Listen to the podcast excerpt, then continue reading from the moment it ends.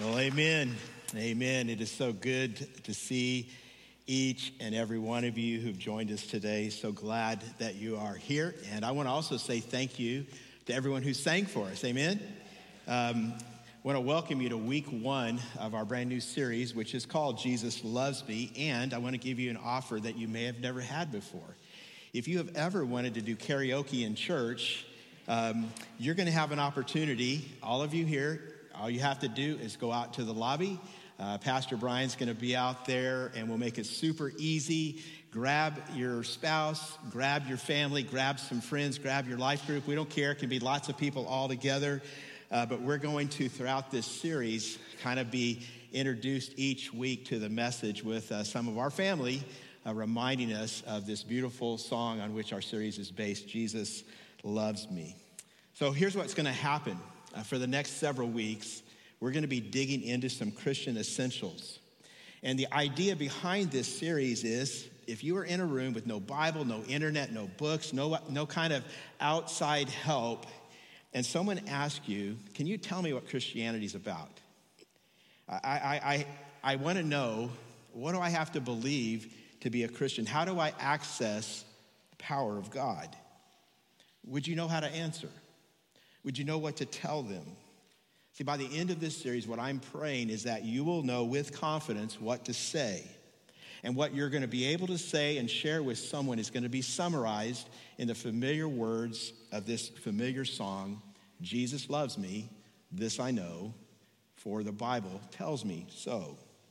See, what's going to happen over the next few weeks is each week we're going to be walking through those words. We're going to be thinking about what they mean. We're going to be asking, well, what do you need to believe about Jesus to truly follow him? What do you need to believe about his love? What do you need to believe about yourself? What do you need to believe about the Bible?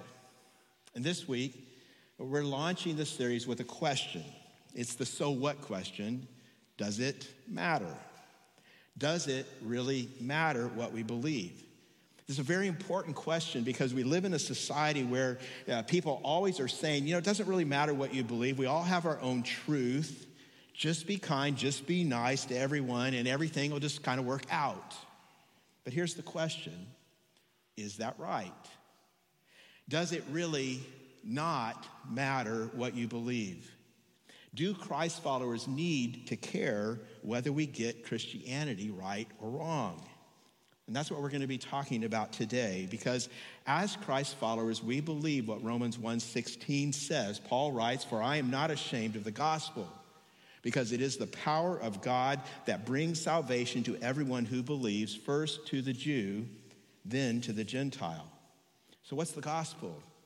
Well, the Greek word translated gospel literally means good news. And in the New Testament, gospel is really a summation. It sums up Jesus' life, Jesus' teaching that there's good news for everything that's broken in us, in our world. There's salvation, and it's in Jesus Christ. And we should not be ashamed of that good news. Paul says, even in a world that constantly dismisses and often despises the good news, we should see the gospel as God's power, God's power that brings salvation. See, what we believe really does matter. Christianity is more than just one religion among many, more than just a myth that may make some people feel better. Believing in Jesus changes our lives because Jesus Christ connects us to the very power of God. See, what we have in Christianity, in Jesus, is true and it's real. We have salvation.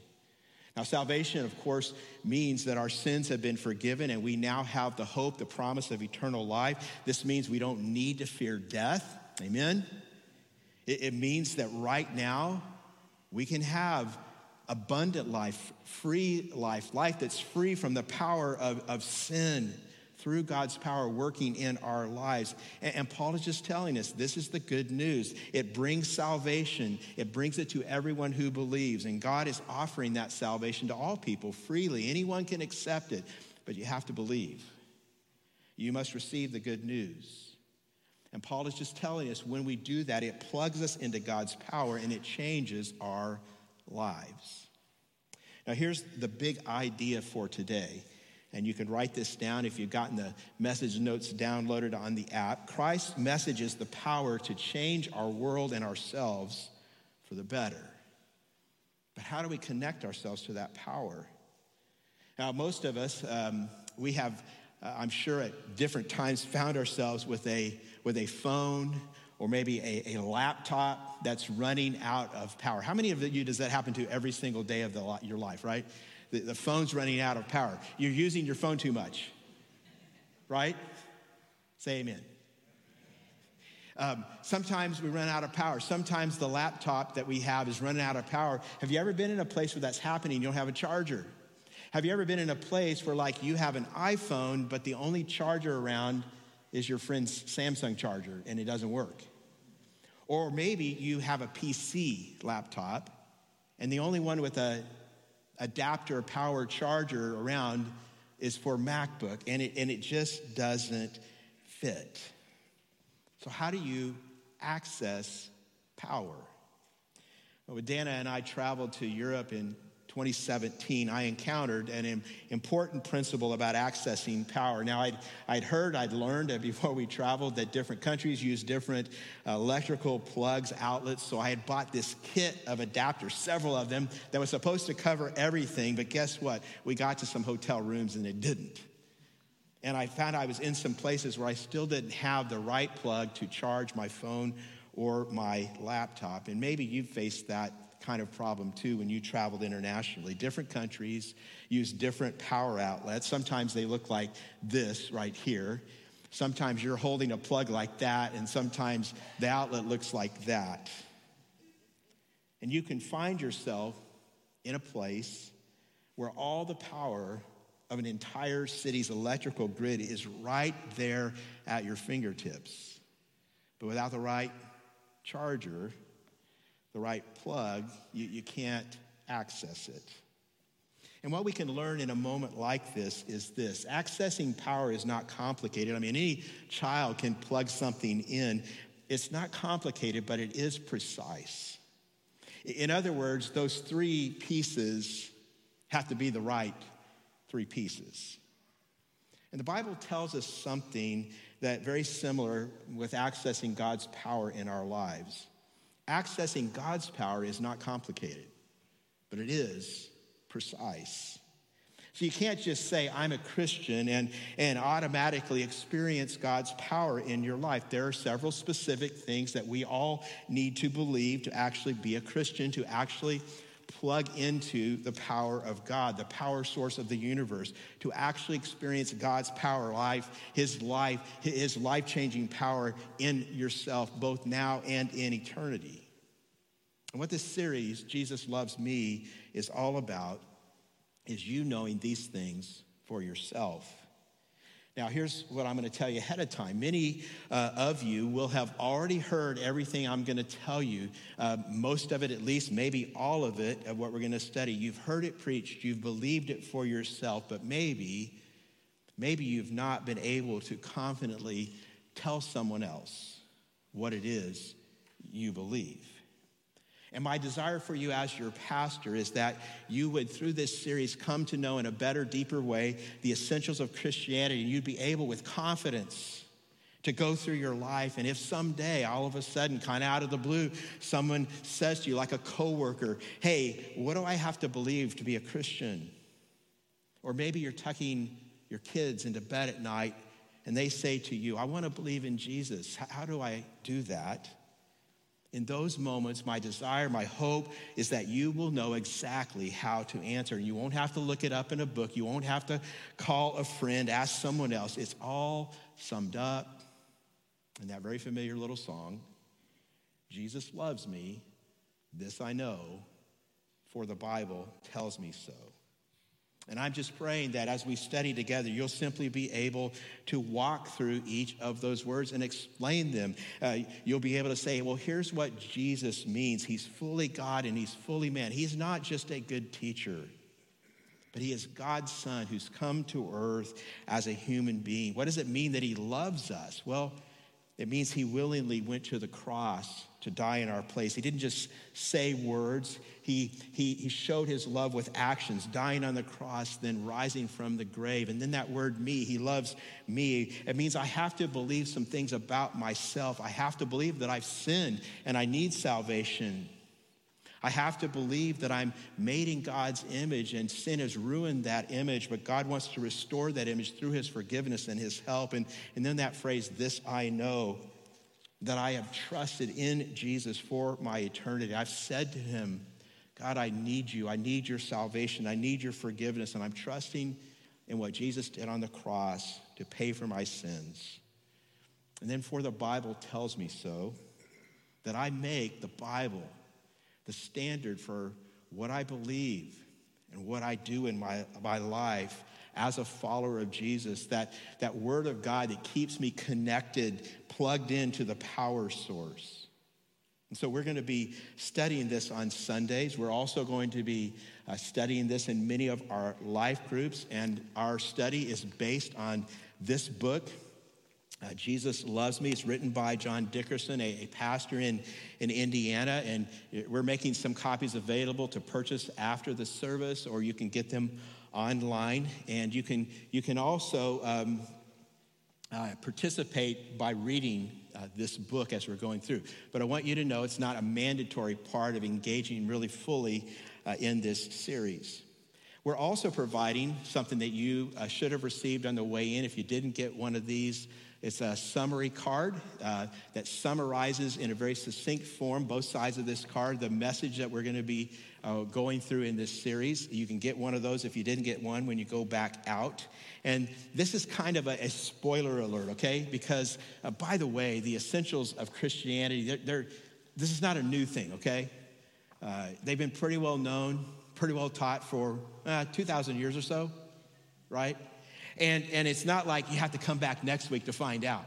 You know, we're, we're putting it all out there, uh, but this series is about you knowing these things with confidence. And so we're giving you kind of a tool card that sums it up. And each week we'll be coming back uh, to this because repetition aids learning. And, and here's what I, I think by the end of this series, if you're here every week, you'll be in a place where you can not only recite these words, Jesus loves me, this I know, for the Bible tells me so, but, but you can know the significance of each word, and you can also know how to share those truths with others. So here's the question. Here's the question we're going to be asking today, because some of you maybe right now are saying, okay, uh, Mike, I get it. You're a pastor. Um, of course, you care about getting Christianity right. That's what you do. But why does it matter for me? And so let's ask this question Does it really matter if we get Christianity right? And I want to come at this question in a very specific way. I want to come at it by dealing with what is maybe the most fundamental objection that people in our culture have to Christianity. It is an objection rooted in the way almost everyone in our culture thinks where you work, where you live, a lot of people in your extended family. It is actually the way a good number of those here today may think, some of you.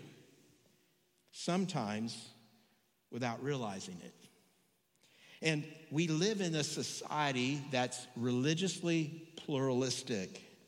And those are a couple big words that just mean there are many cultures and many faiths all around us. In fact, don't we see that every day out here in the valley in our suburb of 92,000 people? We also live in a culture that's committed to what's called philosophical relativism. And that just means that most people don't think that any sort of absolute truth exists. They think truth is relative. What's true for me may not be true for you. Everyone needs to find their truth, right? You do you, I'll do me. And in our culture, tolerance has become the supreme virtue. It's kind of an interesting thing in our culture. We don't really believe in sin, right? If you talk about sin, people look at you kind of funny. We don't really believe in sin as a concept, but we do believe, so many people, in the sin of intolerance, right? I mean, about the worst thing you can do at work or at school is to tell someone their beliefs are wrong, correct? And so we have here this, this 2,000 year old belief system that clearly is all about getting some beliefs right. We follow a man whose name is Jesus, and Jesus said this John 14, 6 I am the way and the truth and the life. No one comes to the Father except through me. So Jesus not only claimed to be uh, God, he claimed he was the only way to God, not one way, the only way. And so before we begin laying out these Christian essentials in these next few weeks, I want to explore this idea of truth and exclusivity today.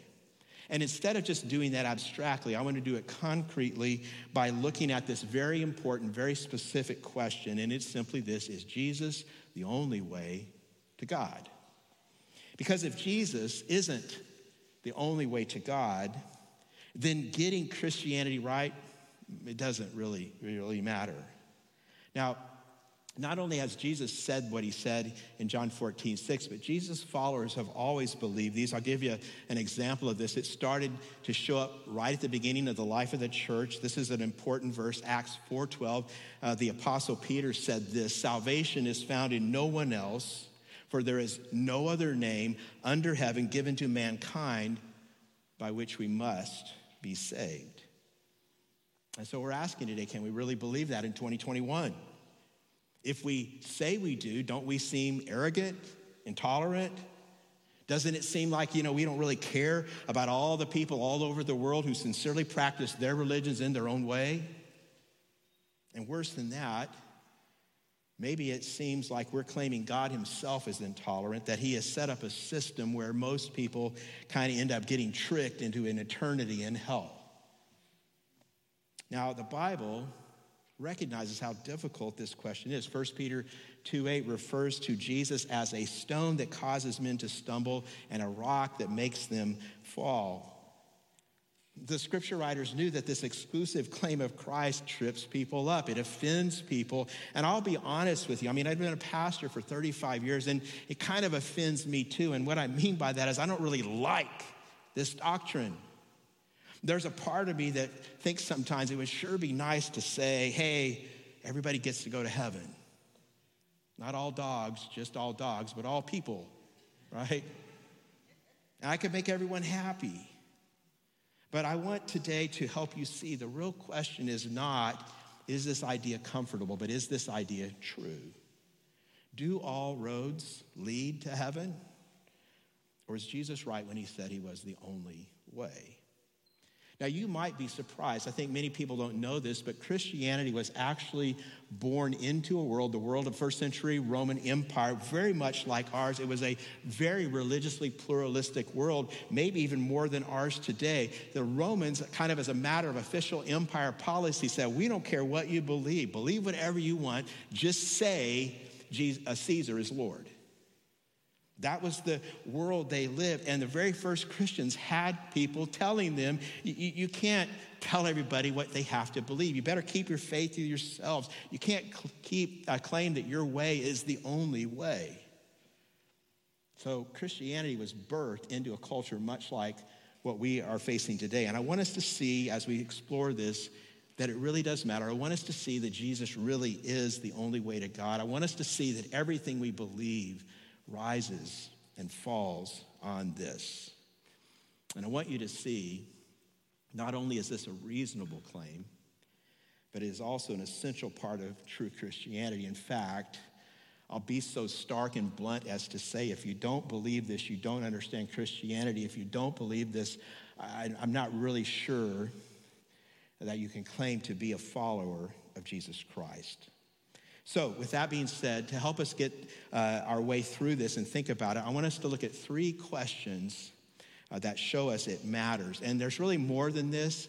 Um, I'll, I'll, be honest with you, you guys don't want to sit for as long as everything I would have to tell you about this. And so I'm condensing so much, and there's so much we won't get to, but I think this will lay the groundwork for us. So here's the first question. You could write this down. Where did this claim come from in the first place? And it's so important we establish this.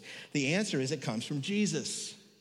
Jesus clearly claims deity for himself.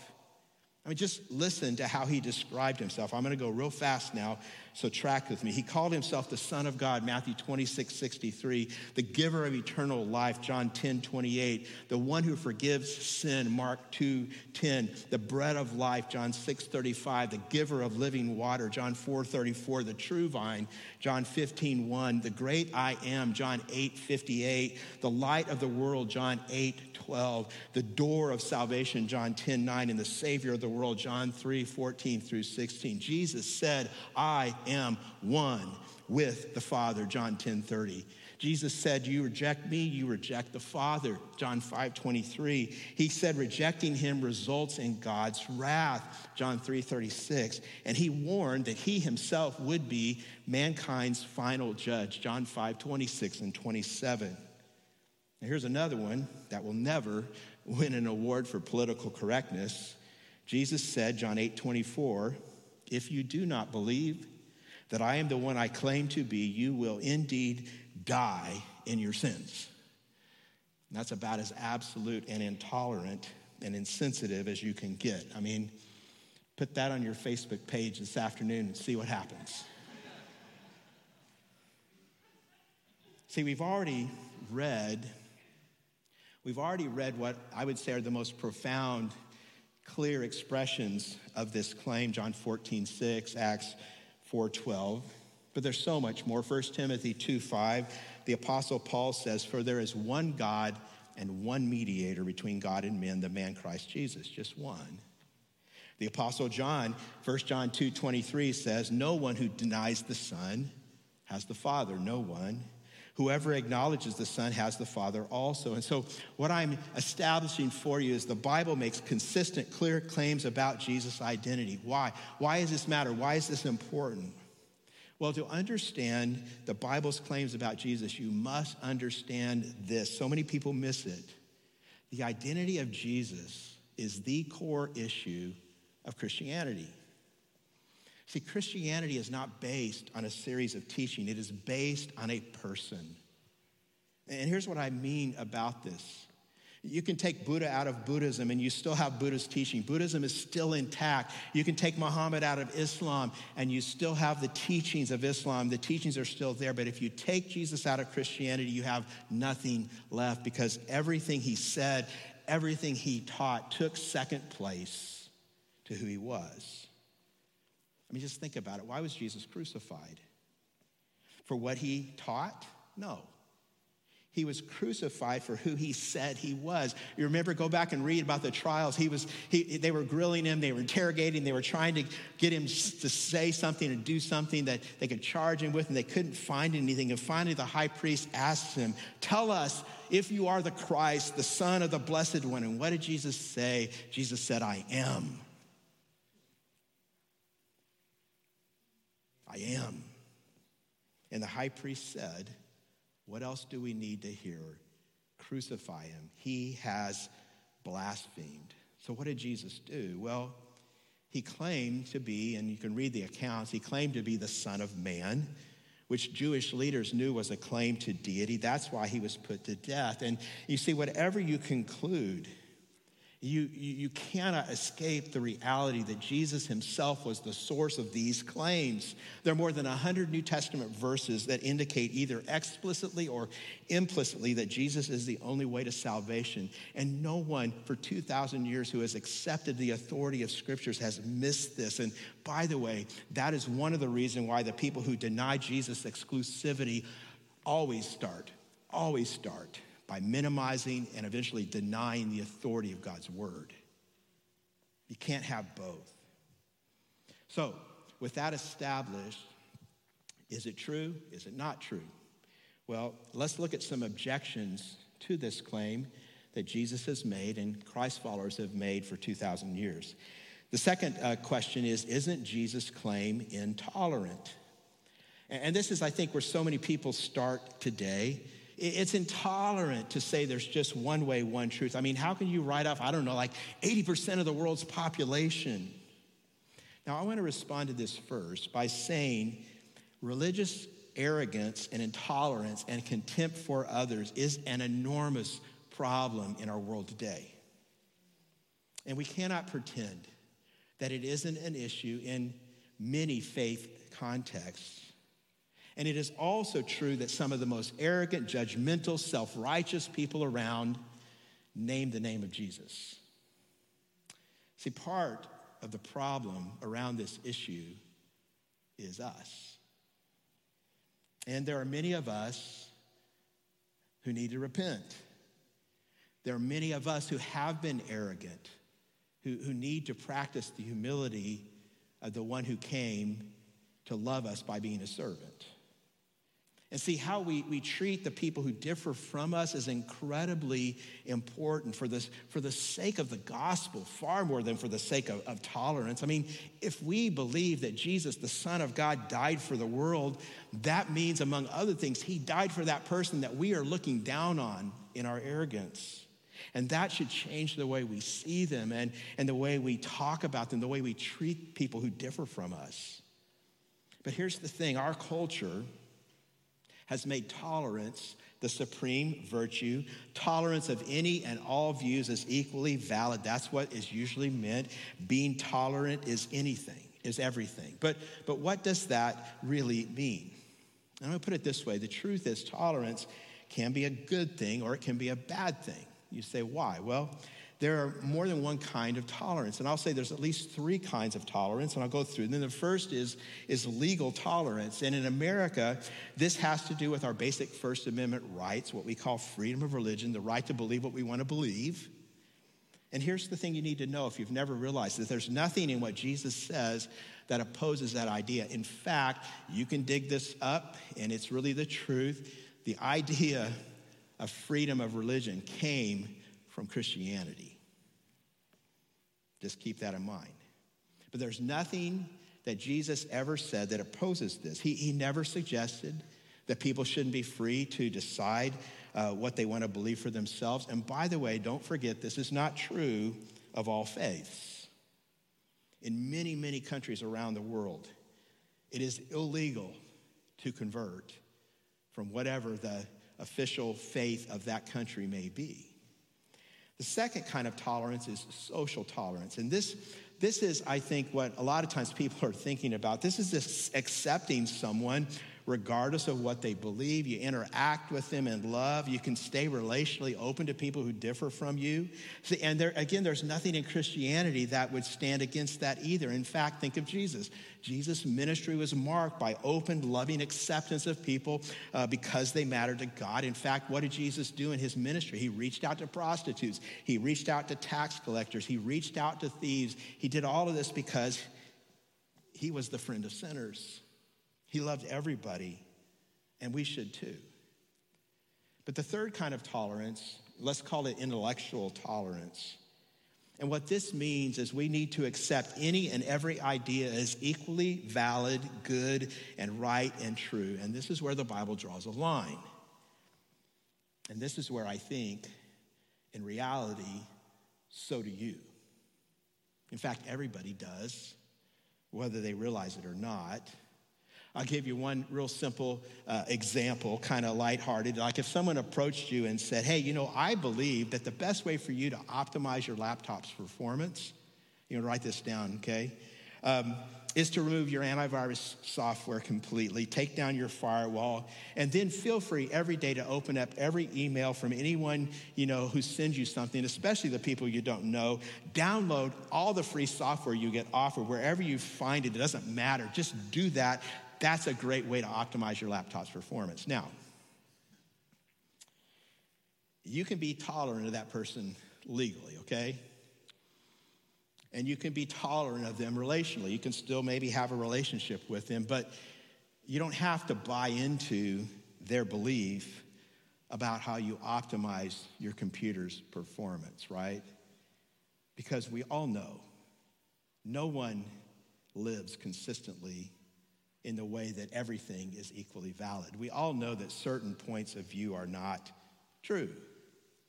And so, as Christians, we recognize the importance of legal and social tolerance, but we don't recognize intellectual tolerance. And, and what has happened in the way most people use that word tolerance is all of those three uh, words and descriptions have been subsumed under this overarching idea of intellectual tolerance. Now, let's bring this back to the spiritual arena.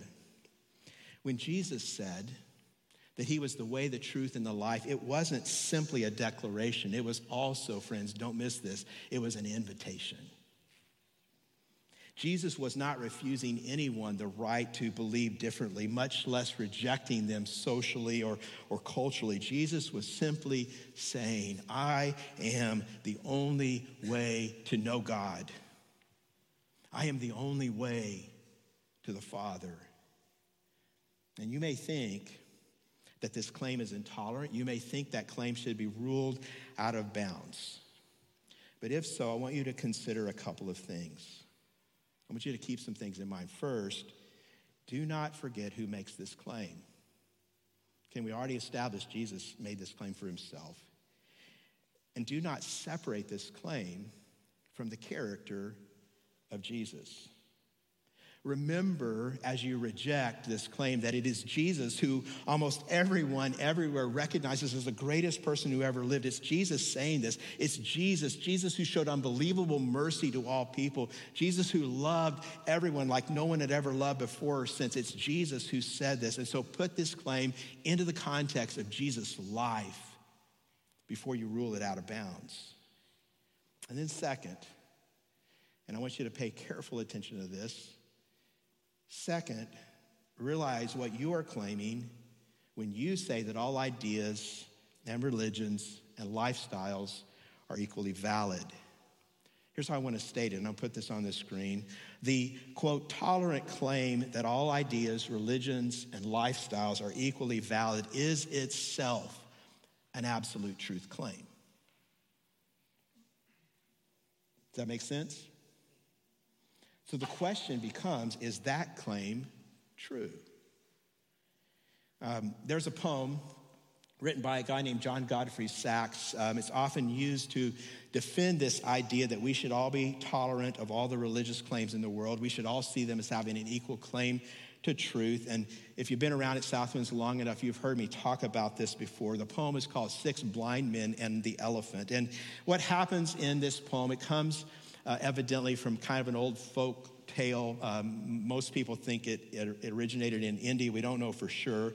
And six blind men are traveling along the road. They come on this elephant and they try to describe the elephant. And since they're blind, they can't see, they each touch a part of the elephant and each one concludes that the elephant must be like that part that he's touching, right? And so one of them touches the elephant's sides and says the elephant is like a wall. And then one of them is touching the elephant's tusk and, and feels the sharpness and says, oh no, the elephant is like a spear. One of them's got a hold of the tail back at the other end and says, no, it's like a rope. And it's kind of humid back here. Um, and then another one touches the ear and says, no, no, the elephant's like a fan.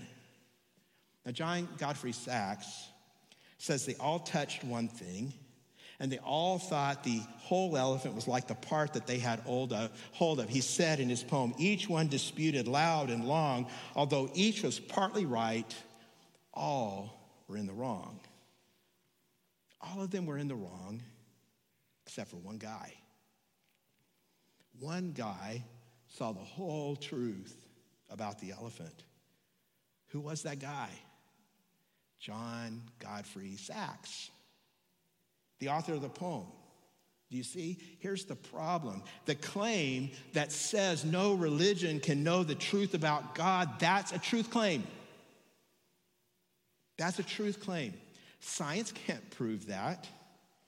That is an article of faith. In fact, in itself, it really ultimately is a religious claim. But it's worse than that. I mean, think about this. In the poem, According to John Godfrey Saxe, Jesus, Muhammad, and Buddha, are all the blind men who are mistaken, while the one guy that sees the whole elephant, that's John Godfrey Saxe. I mean, isn't it a little patronizing to say, you know, all religious leaders, all religious claims are wrong, but I know the truth that all religions are equally valid? See, philosophically, intellectually, This is exactly what you are doing when you say to someone, you can't say that Christianity is true and other faiths are not. You're doing the very same thing you're telling them not to do. Do you see? You are claiming that your point of view is the truth, and your point of view excludes the people who don't agree with you. I mean, that sounds intolerant, doesn't it? So I want you to, we, we need to think and learn to think clearly and, and, and think carefully about this claim of intolerance. And that leads me to follow up with a third question, and it's about uh, what about other religions?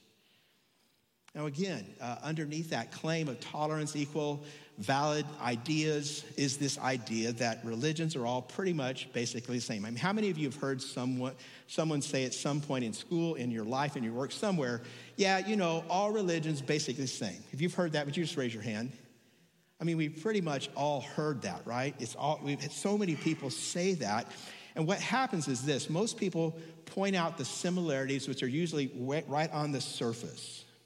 But there's a real flaw in the logic.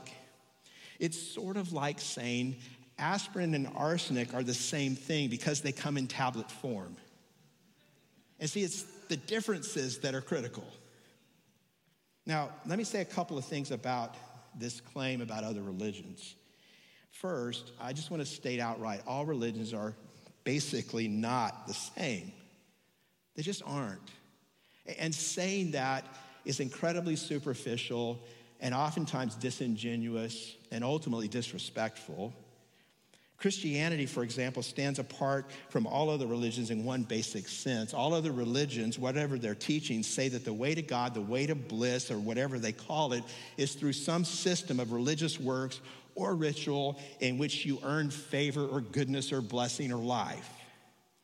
Christianity alone stands in claiming that God Himself did everything we need in order to know His acceptance. We don't search for God, God searches for us. Christianity is the only faith that says God saves you freely. And if you put your trust, put your faith in a person who did for you what you couldn't do for yourself, that's where life is.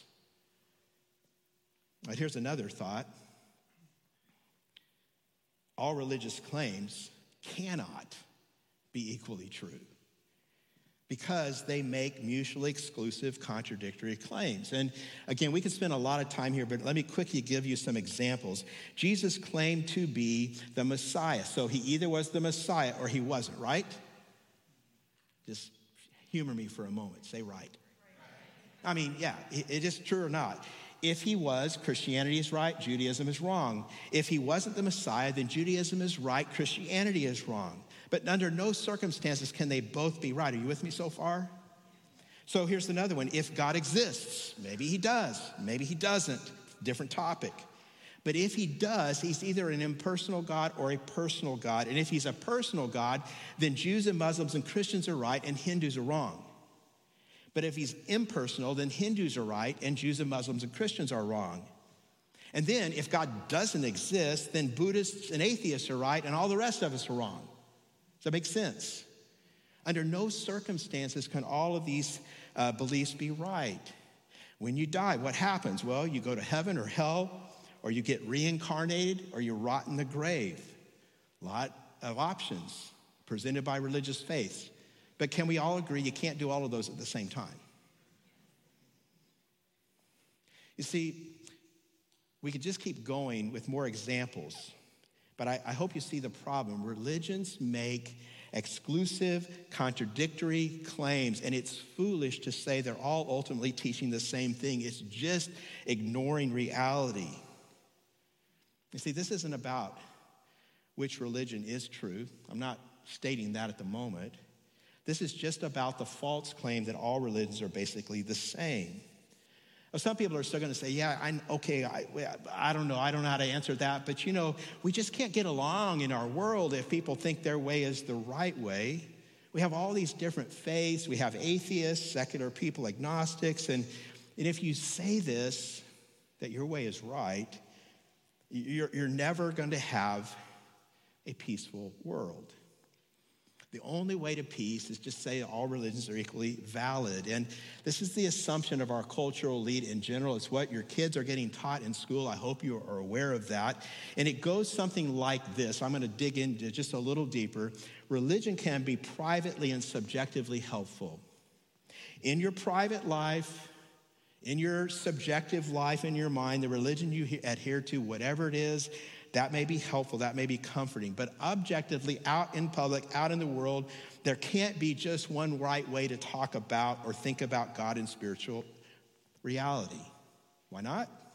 Well, this view goes, well, you know, God and spiritual reality are just too big for anyone to describe in a set of propositions, just too big for anyone to describe in a set of beliefs. Therefore, no one can say this is the right way to believe. So, religion is subjectively privately helpful, but publicly it can't be objectively true. No one religion is the right one. Therefore, they have to all be equally valid and true.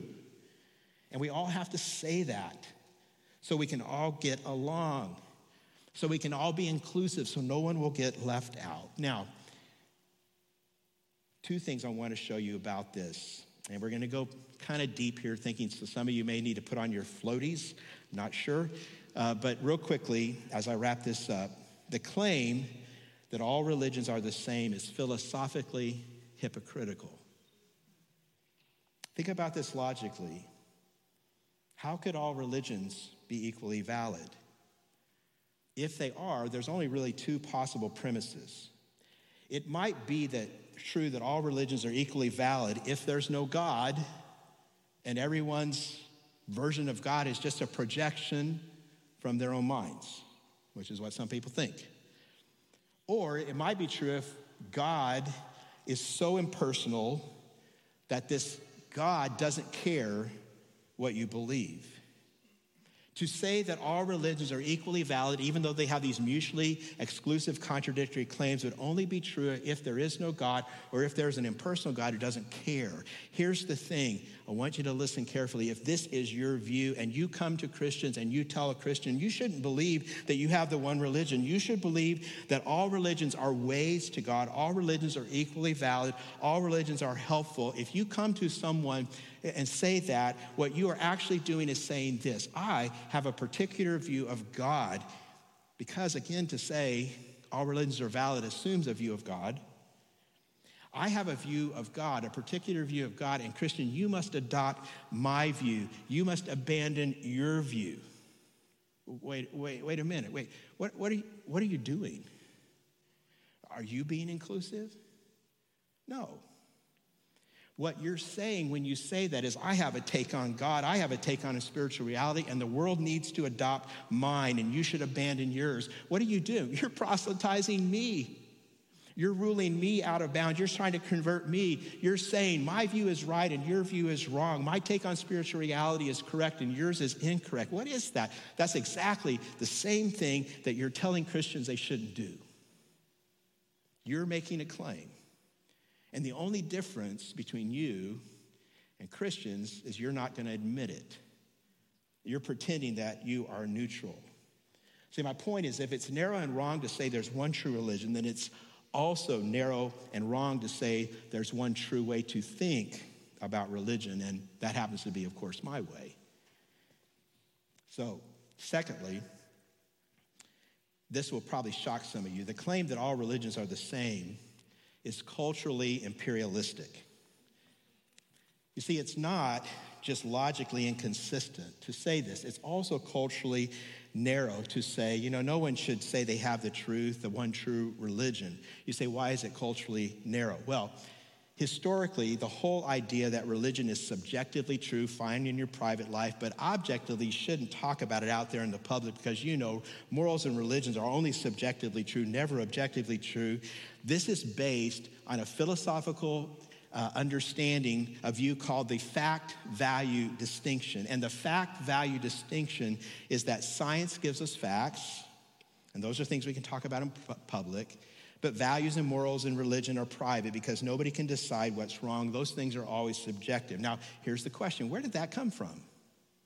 Well, it comes historically from the European Enlightenment of the 18th century um, from philosophers like Immanuel Kant. Some of you will know about this and care about this, others of you won't, and that's fine. But here's the thing you need to know most of the world does not believe that. Most of the world does not believe that facts are objective and values are subjective. You know who believes it? White people believe it. White European people believe it. It comes from the European Enlightenment. And, and when I hear people say the world's getting more secular, more pluralistic, you know, Christians need to get with a program, only white people are getting more secular. It's not true in the rest of the world. In most of the world, Christianity, Islam, all kinds of Orthodox religions, and most of the rest of the world growing by leaps and bounds. And so when someone in our culture says, you know, get with the program, what they're actually saying is get with my program. And they're imposing that in an imperialistic way on the rest of the world. When someone says, you know what, you need to get on the right side of history, which, by the way, is a philosophy based on the thinking of a guy named Hegel, just a philosopher. When someone says that, you know, your morals are primitive when you say you believe that religion is, your religion is right, when you say that, you are imposing your views on other people. And it fundamentally is an egregious act of cultural imperialism that says, you know, we European types are right, the rest of you are wrong. Do you understand? Do you see that to say no religion is right, all religions have truth, the, the truth, equally valid. No one can say Jesus is the truth. When you say that, you are being exclusive and narrow, logically inconsistent and hypocritical, culturally imperialistic, incredibly ethnocentric. And one of the problems I will tell you is that I've seen most people won't stay still, even for the handful of minutes that I just took trying to explain that all of us are making exclusive truth claims. I'm going to leave you with this. To say that no one should make a universal claim, that's a universal claim. You're refuting yourself. To say that nobody should decide they have the absolute truth, well, you just made an absolute statement. You're refuting yourself. The th- thing is this everybody makes exclusive truth claims. Just some people don't realize they're doing it or they won't admit it. And here's why I'm telling you all of this I'm telling you this to encourage you to be bold. I'm telling you this to say to you don't let people who say they're open minded and tolerant shut you down as they make their own exclusive claims. We live in an age where secular thinking has become dominant. And part of how that has happened, and part of why secular thinking maintains dominance, is, is the claim has gotten established. And so many of us have believed that secularism is a neutral, like there's all these religions, and then there's secularism, and all the religions are responses to that. No, no. Everybody's religious, everybody's created in the image of God, everybody has a faith. Everybody pushes their point of view. Secularism is a point of view, and it is actually finally, for so many people, a religion. We're all approaching this from the same starting points. And as Christians, we not only have the mandate of God, but we should have the intellectual freedom to make the claims that our Lord and Savior made. And we can make them with humility, we can make them in love, and we can trust God to do His work. Why? Because we have the gospel. And the gospel is the power of God that brings salvation. Everyone. To everyone who believes. See, the reality is when you get down to it, Christianity is the most inclusive faith. You say, what do you mean? Well, the truth is this in Christianity, everyone's welcome. Everyone comes the same way rich, poor, whatever your ethnicity, smart, not so smart, doesn't matter. Everyone comes through Jesus Christ. And here's this everyone can meet the requirement, no one is excluded. The entrance requirement to Christianity is simple enough for every person to, to meet. All you have to do is believe, trust. So we're going to learn over these next few weeks how to tell people about what God has done in our lives. And isn't He good? Hasn't He done amazing things in you? We're going to learn how to tell them, and we're going to learn how to do it with gentleness and love and humility and kindness, just like God has been all those things to us. Amen. Would you bow your heads as we pray together?